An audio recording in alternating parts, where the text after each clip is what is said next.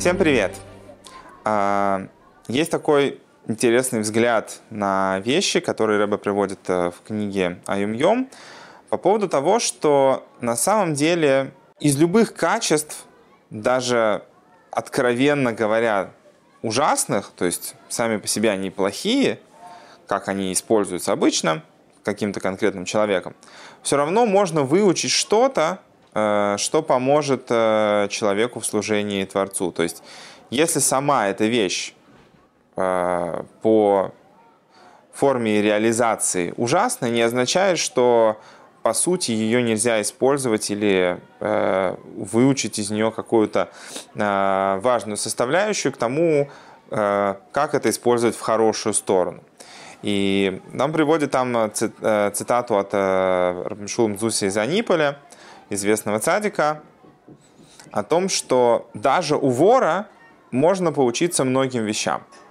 Понятно, что здесь мы не говорим про какого-то конкретного вора, а про, про суть профессии. Да? Первое, что вор работает э, тихо, так, чтобы об этом не узнали другие. Когда это делает вор, это делает его опасным вором.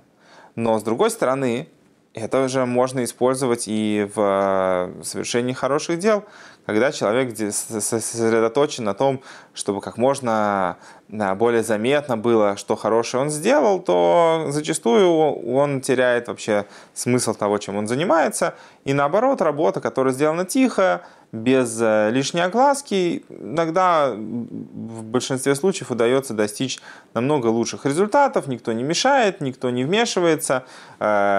У человека не появляется гордыни от того, какой он молодец, все знают, как он хорошо поступил. Просто тихо работать. Важен результат, а не то, что про тебя будут говорить люди, какой ты молодец. Кроме этого, вор готов рисковать собой. Когда человек занимается серьезными вещами, он должен понимать, что без риска он закрывает от себя огромное количество вещей и возможностей, которые мог бы достичь. Когда человек готов рисковать, он способен провернуть намного больше дел, чем когда он хочет работать только в абсолютно уверенных обстоятельствах, что с ним точно ничего не случится. Еще одна вещь – это то, что для вора важны даже самые мелочи. Это важная деталь, потому что когда человек относится к своей работе, что главное, чтобы в общем было хорошо, забывая о деталях, поскольку мы живем в материальном мире, то для нас как раз из, из мелких деталей и создается успех. И если человек помнит об этом важном качестве, чтобы добиться успеха, не обязательно, что только, только вор добивается успеха, если заботится о деталях. Если человек будет помнить о том, что для реализации любого плана важно уделить внимание даже самым мелким деталям, потому что от них зависит, как все получится, это придаст его работе намного большей цельности и полезности. Да? То есть, когда человек не, не, не игнорирует какие-то кажущиеся маленькими вещами, то тогда он достигнет результата, который будет более цельным, более полным и результатом, который не развалится через очень короткое время. Да? То есть, когда человек, например, посвящает время работе над собой, но не уделяет внимания каким-то аспектам своих душевных качеств, которые на самом деле довольно сильно влияют на, на него. Ну, то есть, например, когда человек говорит, я там сверну горы, я столько узнал, я теперь буду дальше молодцом. Если человек не учитывает свое собственное душевное состояние, свои какие-то порывы и то вообще, насколько его тело готово следовать за его интересными идеями, без учитывания этих деталей, в том, вплоть до маленьких мелочей, человек рискует оказаться в итоге в ситуации, когда тело скажет ему, знаешь, что ты поигрался, а теперь давай займемся нормальными вещами. Поэтому это тоже важное качество, которое э, может помочь человеку, если уделять ему внимание, добиться лучшего результата. Еще одна вещь – это то, что вор прилагает огромные усилия. Человек должен понимать, что без того, чтобы приложить усилия, вряд ли получится сделать какое-то дело. Да, у тебя могут быть э, все остальные факторы, замечательно, все продумано, но без того, что ты приложишь много сил для достижения результата, вряд ли что-то само по себе начнет работать просто из-за того, как ты хорошо придумал, как все должно получиться. Нет, в реальной жизни нужно приложить усилия для того, чтобы добиться успеха. И в материальных вопросах, и в вопросах работы над собой нужно много-много работать, нужно быть готовым э, много пахать. Тогда человека ждет успех. Еще одна вещь, э, э, э, еще одно качество вора, которое тоже можно использовать в хорошую сторону и даже нужно, это то, что вор ловок и расторопен.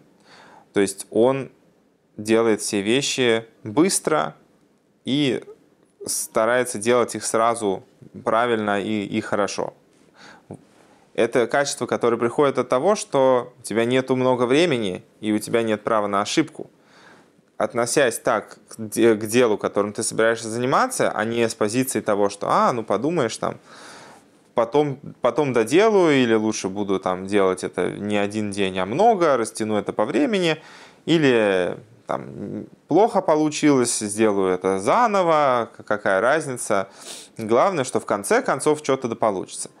И если так относиться, то вряд ли человек достигнет какого-то серьезного прогресса в завменяемое время в тех вещах, которые он собирается делать. Еще одна вещь, которой тоже можно поучиться у вора, это то, что он уверен и надеется.